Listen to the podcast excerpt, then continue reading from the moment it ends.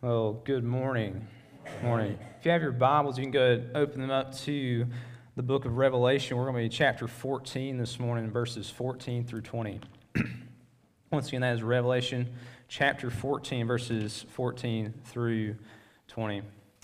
Just a few things I'd like to say before we dig into the word this morning. It is so good uh, to be here with y'all once again. I was talking with many of you, and I, have been here before. I got to preach on a Wednesday night. Y'all were kind enough to invite me, and y'all were very sweet to me then, and it was very good to be. It is very good to be with y'all this morning. Y'all are very sweet people, and I'm excited to preach to the saints here at Westside today. Uh, also, uh, Brandon Pisacreta is a friend to many of you. I talked with him on the phone yesterday, and he told me to tell you hello.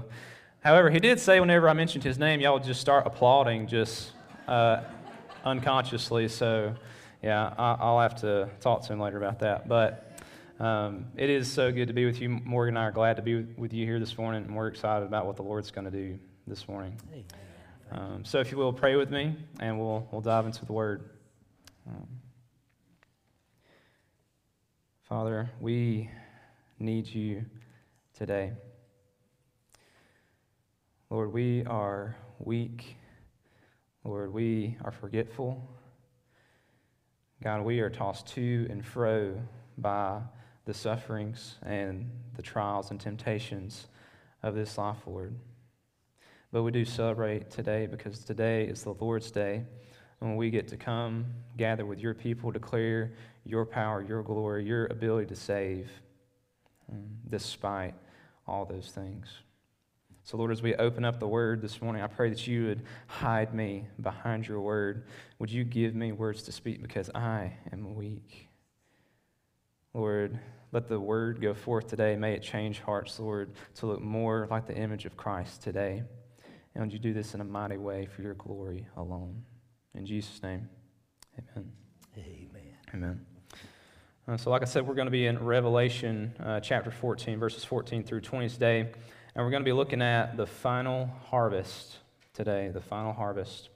But before we really dive into our text today, we need to understand the gravity of the text today. In order for us to understand that gravity, we need to kind of get some background about what's going on. So we need to look at why the Apostle John is giving this book uh, to the churches um, why God gave this to the Apostle John. And the first thing is that God gave us this book, this book of Revelation, to encourage the That's churches. Right. That's right. Um, John writes to seven churches who are experiencing trials and temptations from without, but also from within. And he gives this to encourage them to endure these trials and temptations until the end.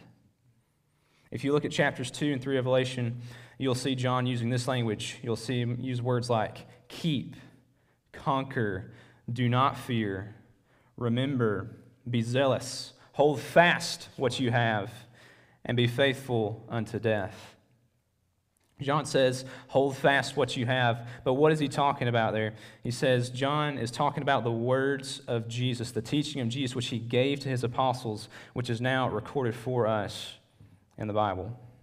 It says, hold fast to this, cling to this. This central message of the Bible is the gospel. The good news that the Son of God left heaven, became incarnate, made himself the refuse of the world, lived a perfect life, yes. and died on behalf of sinners like you Amen. and me. Amen. So that we could spend eternity with God. Thank you, Lord. And John specifically, as he's talking about these seven churches at the beginning of the book, he points out two, specifically talks about the churches of Smyrna and Philadelphia and says these two churches, they have endured the trials and temptations that they have faced thus far. But we have to ask ourselves, why these two churches in comparison to the other five? And John very clearly paints for us is because that these two churches, they have held fast to the gospel of Jesus Christ. And this truth has caused them to endure despite their being attacked by the synagogue of Satan, as John says. In other words, the truth has caused these two churches to endure persecution. So I want you to keep that thought in the back of your minds this morning as we open up this text and talk through it this morning. So God, or yeah, God gives this revelation to John to encourage the churches, but he also gives this revelation to warn the churches. Uh, like we've all discussed, um, John, he pointed out the good example that we have in Smyrna and Philadelphia, but he also talks about the other churches Ephesus, Pergamum, Thyatira, Sardis, and Laodicea. Says these churches are not enduring. Mm. And why is this? They're, they're facing trials and temptations just like the other two churches who have endured. These, these five churches who are not enduring, they are facing internal problems and these internal, internal problems are caused because they have either forgotten their first love of the gospel, they have traded the true gospel for a false gospel, or they have treasured worldly things instead of treasuring God through the gospel. So these five prodigal churches have this in common. They have forsaken the gospel in some form or fashion. Many of them have turned to a false gospel, a heresy. We don't know exactly what's going on in the life of the church at this point, but we do know a heresy has infiltrated the church. My church history professor says this heresy is a much more desperate struggle than persecution. In other words, believing internal lies about God is much more deadly to the life of the church than external persecution. That's right. That's right. So think about this the churches who are being persecuted on, from the outside, those are the churches that are holding fast, but those who are believing lies within the church are falling away mm. from the faith they have in the gospel. Even churches like Laodicea, who do not necessarily believe a false gospel in creed, show in practice they have bought the lie of the world. Come on. They have believed the lie that this world, the things, the sinful things of this world, can ultimately save and satisfy. So, John, he paints a picture of these churches being tossed to and fro by trials and temptations. Some are enduring, some are not, which brings us to our text for today. But even before we zoom into this text, we need to ask ourselves why John, why God gives this passage to the Apostle John for the churches and for us today. John is writing this text to remind us that Christ shall return. Christ shall return. John writes this passage to remind the churches that Christ, yes, he came the first time, but he is coming back. And I don't know about you, but as I go through this life and I struggle with sin, I try to bear faithfully what God has given me to do. If I, if I try to be obedient, it just seems that this life just goes on mm. and on and on. And I know that I am weak. And it seems like this process of my weakness, me just bearing with this process of struggle will just continue forever. And if we're not careful, we believe that too. We forget that this life is but a vapor. We That's forget right. that Christ shall return. Hallelujah. And when we forget that, we despair, Hallelujah. don't we? That's right. But Christ, He gives this text to us today to remind us that this life does not go on forever, that Christ will return. And all of you today are struggling with some trial and temptation, if we're being transparent here. And if you're not today, just wait a minute. It's coming. John writes this passage to remind us that there is an end to the struggle when Christ returns. But he also writes this to remind us there are only two eternal destinies. There are only two eternal destinies to eternal destinies. John reminds us that we are either in Christ and we will get to experience eternity with God, or you are outside of Christ and will suffer the wrath of God for all eternity. Indeed, Christ says, I was reading the Gospel of Luke with my discipleship group earlier this week, that we either sow with Christ or we scatter from him. That's right says it is one or the other. There's no purgatory, no neutral position, or end to eternity. There is no log cabin outside the pearly gates of heaven. That's right, that's right. People today think, I'm a good person, I've not done anything that bad, so on and so forth. Well, that's a bunch of baloney. That's right. Either you have offended God's holiness and you will suffer the punishment that's for right. your actions, right. or you have been made holy mm. by Thank Jesus Christ. Amen. Thank you, Father. John reminds us that there are only two eternal destinies. But he also writes this to the church to get the church to think about fruit. He writes this to the church to, to get them to think about fruit. Now, when I say that, that he's writing to the church to get them to think about fruit, He's not talking about guarding there, um, though he probably had a few things to say about guarding. John is using this imagery of a garden because throughout Scripture, uh, the people of God are likened to a plant in a garden, and God is likened to the gardener. Yes, he is. And whenever we talk about this language of bearing fruit for God, in the Bible, when it talks about a person's life, it talks about what that person produces mm. their actions, their words, their thoughts, and their overall lifestyle. John picks up this imagery of God and the garden of the earth in order to get us to think about the fruit that we are producing with our lives. The fruit of your life is important because you will be judged, as Revelation 22 says, based upon what you do. It says Christ will repay each one for what he has done. John, as we are about to see, he's about to describe two harvests for us and that will give light upon how we can bear fruit in the midst of trials and temptations this morning. So, will you look with me at the text this morning? Uh, this is going to be Revelation 14, starting at verse 14, and it says this Then I looked, and behold, a white cloud, and seated on the cloud one like a son of man, with a golden crown on his head and a sharp sickle in his hand. And another angel came out of the temple, calling with a loud voice to him who sat on the cloud, Put in your sickle and reap, for the hour to reap has come. For the, har- for the harvest of the earth is fully Yes. ripe. So he who sat on the cloud swung his sickle across the earth, and the earth was reaped. So, the first question we have to ask ourselves as we read this text this morning who belongs to this first harvest that we read of in verses 14 through 16? And John's answer is it is the righteous. The righteous of God belong to this first harvest. How do we know that this is first harvest is a harvest of the righteous? Well, our text today is not in a vacuum. It comes on the heels of verses 12 and 13, which says this here is a call for the endurance of the who? The saints. Right. And those who keep the commandments of God and their faith in Jesus. And it says, I heard a voice from heaven saying, Write this Blessed are the dead who die in the Lord from now on. Blessed indeed, says the Spirit, that they may rest from their labors right. for their deeds following him, following them. John, he talks about the rest for believers that will come when Christ returns. And then he talks about the event when Christ will return for his bride, the church. And John records this for the people of God, for their faith and obedience. We also know this is a harvest of the righteous because of who does the harvesting. Verse 14 says, It is one like a son of man, and he is seated on a white cloud wearing a crown. Think about that imagery there. How did the Lord Jesus depart from this earth right. when he ascended into heaven? Yep.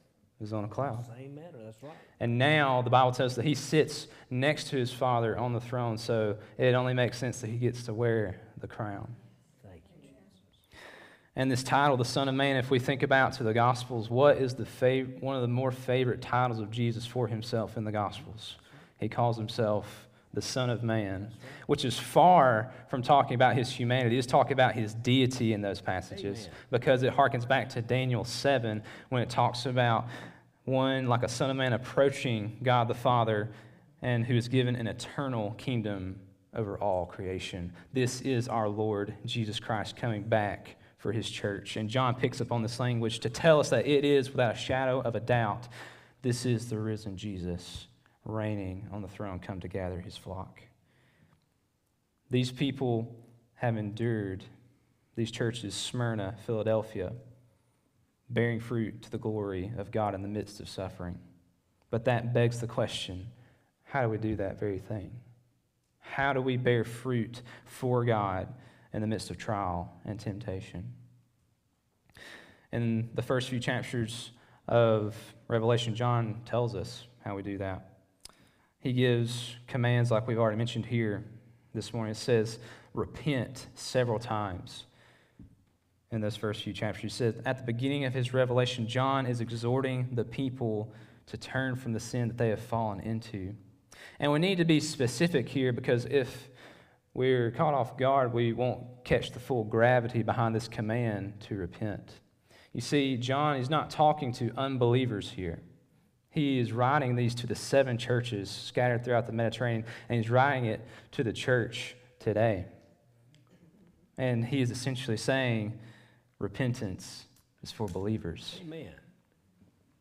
I think too often the American church thinks that repentance is only for those who are new to the faith, those people who have just come to trust in the Lord Jesus Christ, who have repented from their old man, have now started to walk according to the new man with Christ. And yes, that is true. Repentance is for the new believer, but is also for the believer, him or herself.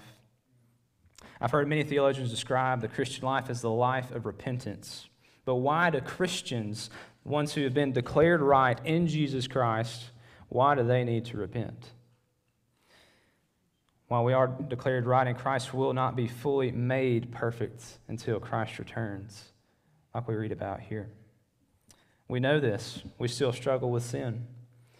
Until that day, there's a slow process of looking more and more like Jesus. And as we look into the perfect law of liberty, this perfect word of God, it descri- this book is described as a mirror. And the more we look into this book, we see the sin that still remains there, sins that we did not see before. And as we look into this, John says we need to repent so we can look more and more like our Savior and be prepared for when He comes we need to repent. So, John says, the Christians, believers, we need to repent, but he also says that we need to hold fast what we have received. We need to hold fast what we have received. John does this because he knows what we do and say reveals what is inside of us. Either a heart that is devoted to God, one that is holding fast to the gospel, or a heart that is resentful to God, one that is rebellious to Him and His gospel. Because it is what is inside you that determines everything about you, that determines what comes out of you. And indeed, we see this already with the churches that John specifically addresses Smyrna and Philadelphia. They treasure the gospel of Christ, and that has produced endurance, perseverance in them. Amen. But the prodigal churches, the five churches who have thrown away the gospel, mm. John says they have fallen into sexual morality, idolatry, and even produced death. We as Protestants, we claim to have the true gospel, don't we? That's right. And along with the reformers of the 1500s, we cry, sola scriptura. Scripture alone is our final authority for life and practice in the life of the church. But how many of us in the American church actually know what the Scripture says. We have access to the Scripture as never before. Right. It costs nothing for us in this country to gain access to a Bible. Yet most people who sit in our own very pews are biblically illiterate. That's right. Help us, Lord. Exactly. I long for the day when I, when the church here in the States can be described as often the, the late Reverend uh, Charles Spurgeon was described. Uh, people would be around him, and apparently he just oozed scripture. Um, I can't remember where I read it, but someone said if you were to poke him, the Bible would bleed out. They said his blood was bibline. Oh, that our blood would be bibline today and in days to come. And John's command to hold fast to the Word of God is even more shocking when we recognize the context into which he is writing, which is the first century AD in the Roman Empire. John is saying, hold fast to this gospel, to this Word of God in a time when home Bibles in the home and personal Bibles were almost non existent. And that's because it would have cost a person two or three years' wages to have a personal Bible. And yet he commands the church, hold fast to this word. And this church, this early church, they knew the Bible. Right. It was in their hearts. They knew it by memory. While we hold in the American church, we hold the Bible, I fear that we may not hold fast to it as the Apostle John commands us. We need to desperately cling to this word if we are to endure. So we need to hold fast the word, but we also need to practice what we preach. We need to practice what we preach. John singles out the church at Sardis uh, earlier in this book.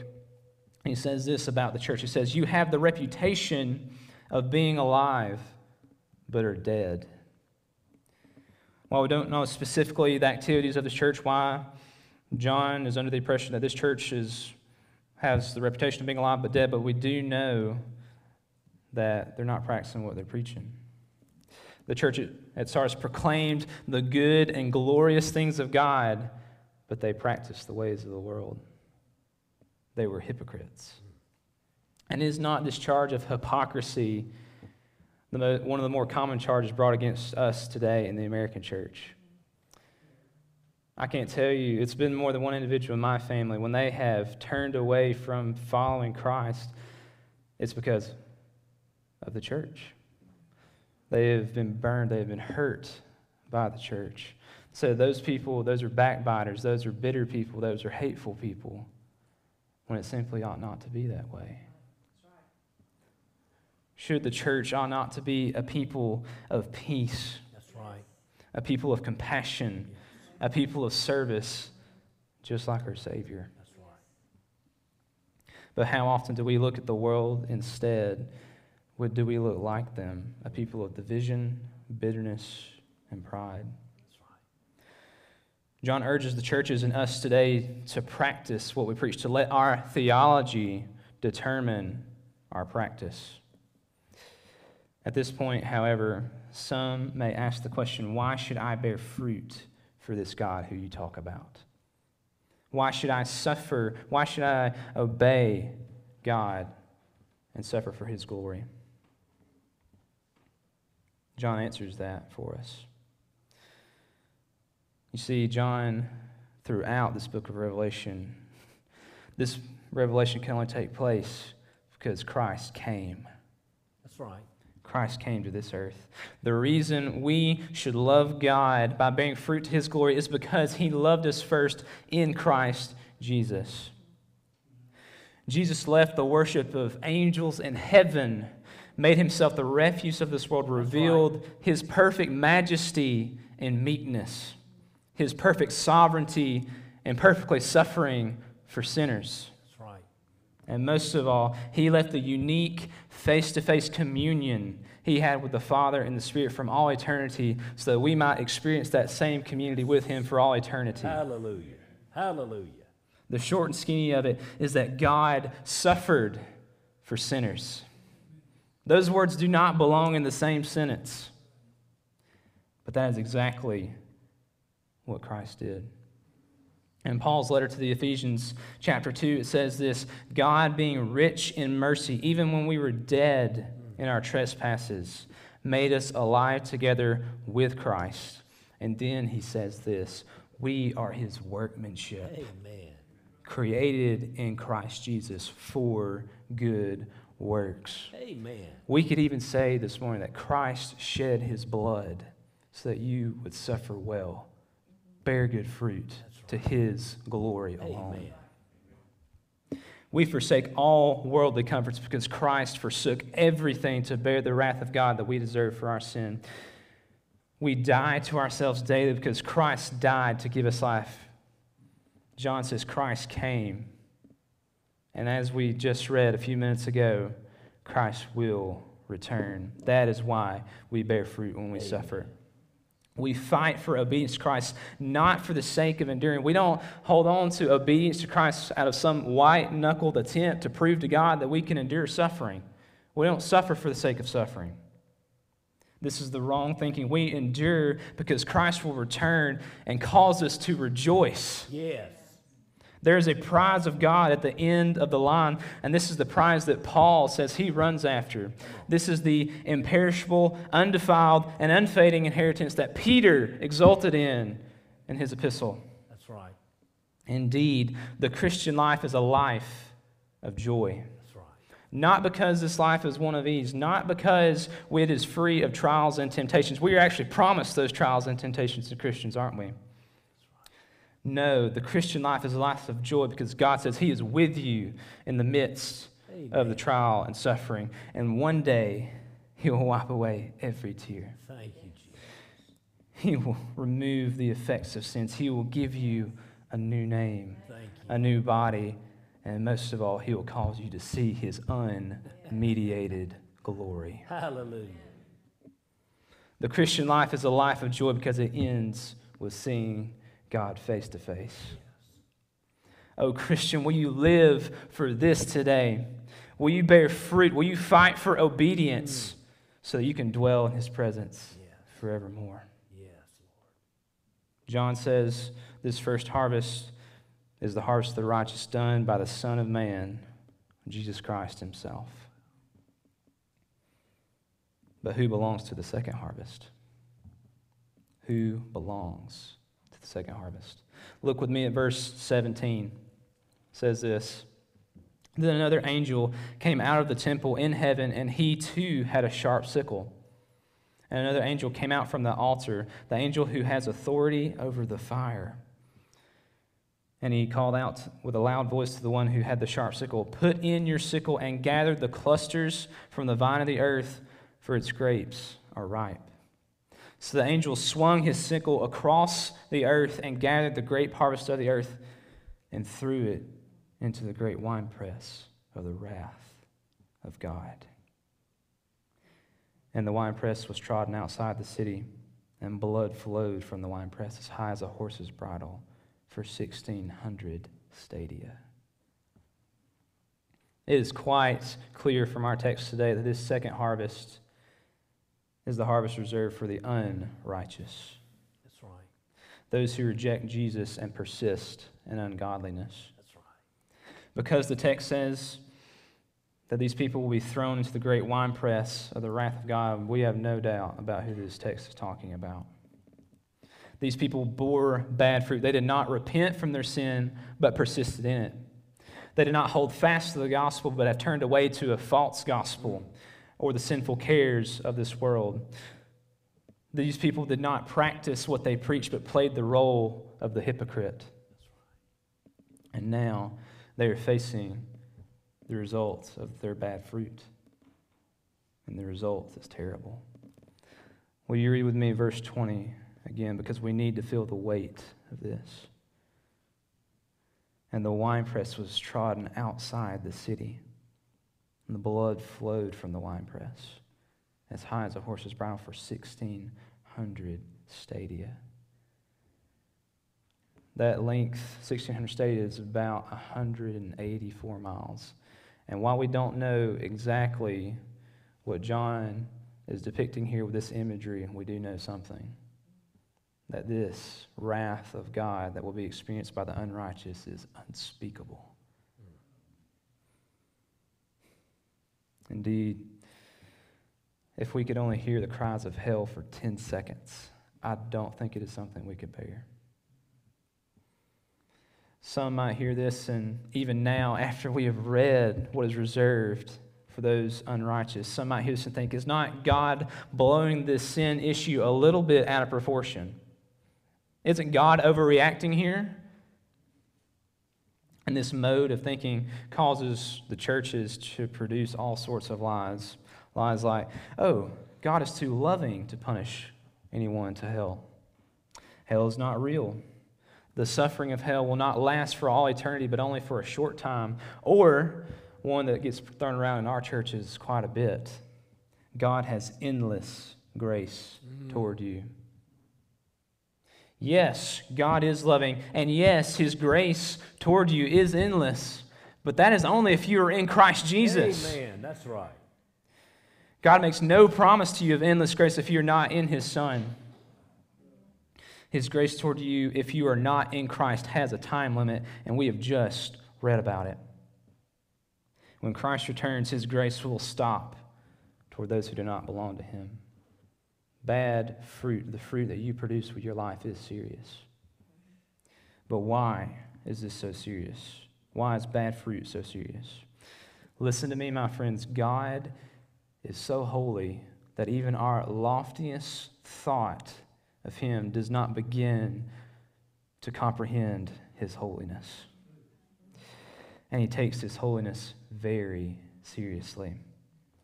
Our sinfulness, it is a moral outrage to God, one which he will punish because he is a good judge. The bad fruit of our life that we produce day in and day out, it is offensive to the Lord of glory.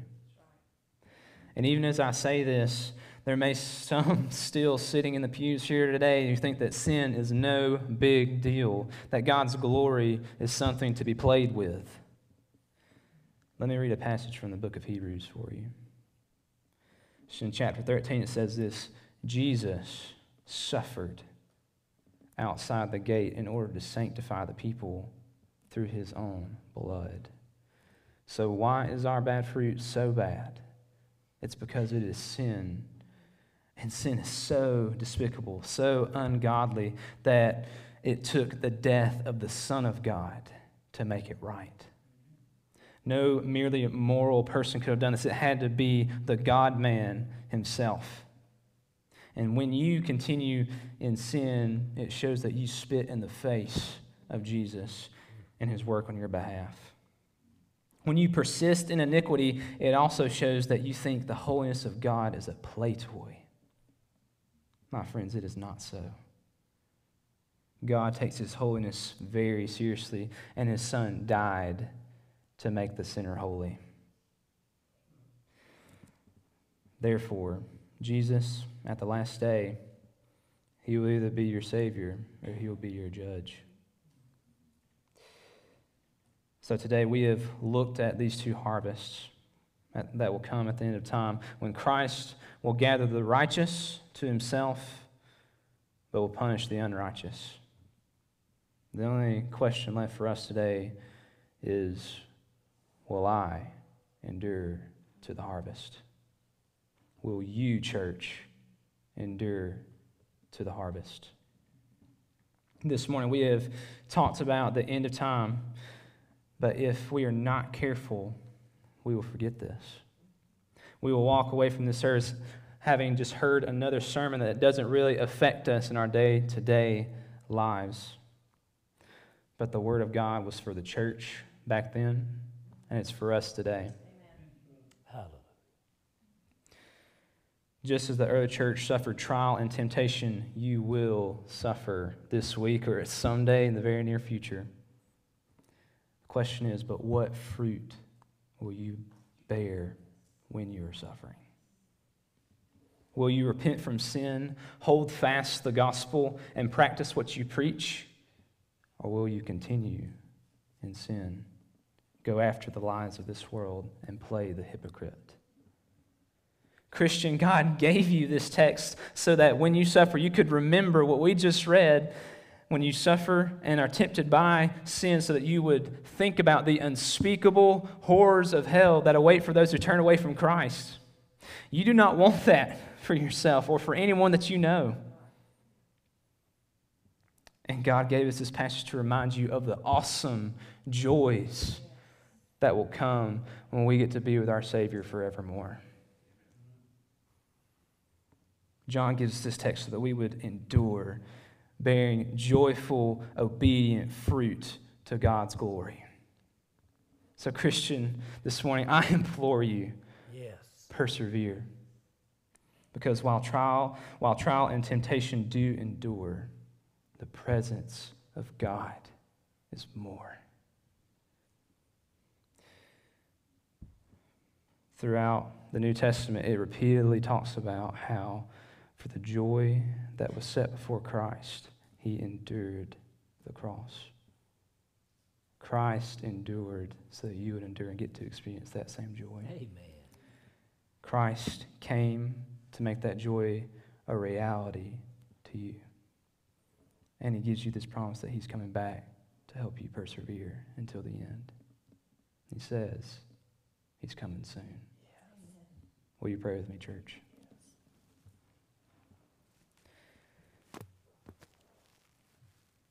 Father,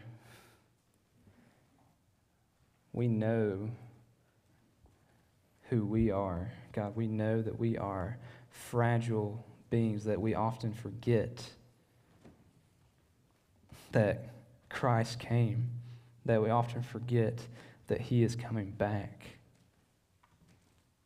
Lord, we know that when we suffer, Lord, that we often turn away, God, from you, that we go after false truths about you, that we turn to the things of this world, God. We know that we are weak creatures. But God, we know our Creator as well. God, we know that you are abundantly able to save us to the uttermost. You prove your love for us in sending your Son to die for us, and will one day fully display that when he comes back. God, I pray, Lord, that myself, that this church, Lord, that we would remember those things, that we would look back to a text like we have read this morning when we read about the end of time, when we get to see you face to face. God, would you cause us to endure faithfully, being obedient to you, God, in the midst of suffering, because you are with us and you will come for us soon. Would you do these things and more to your glory alone? In Jesus' name, amen.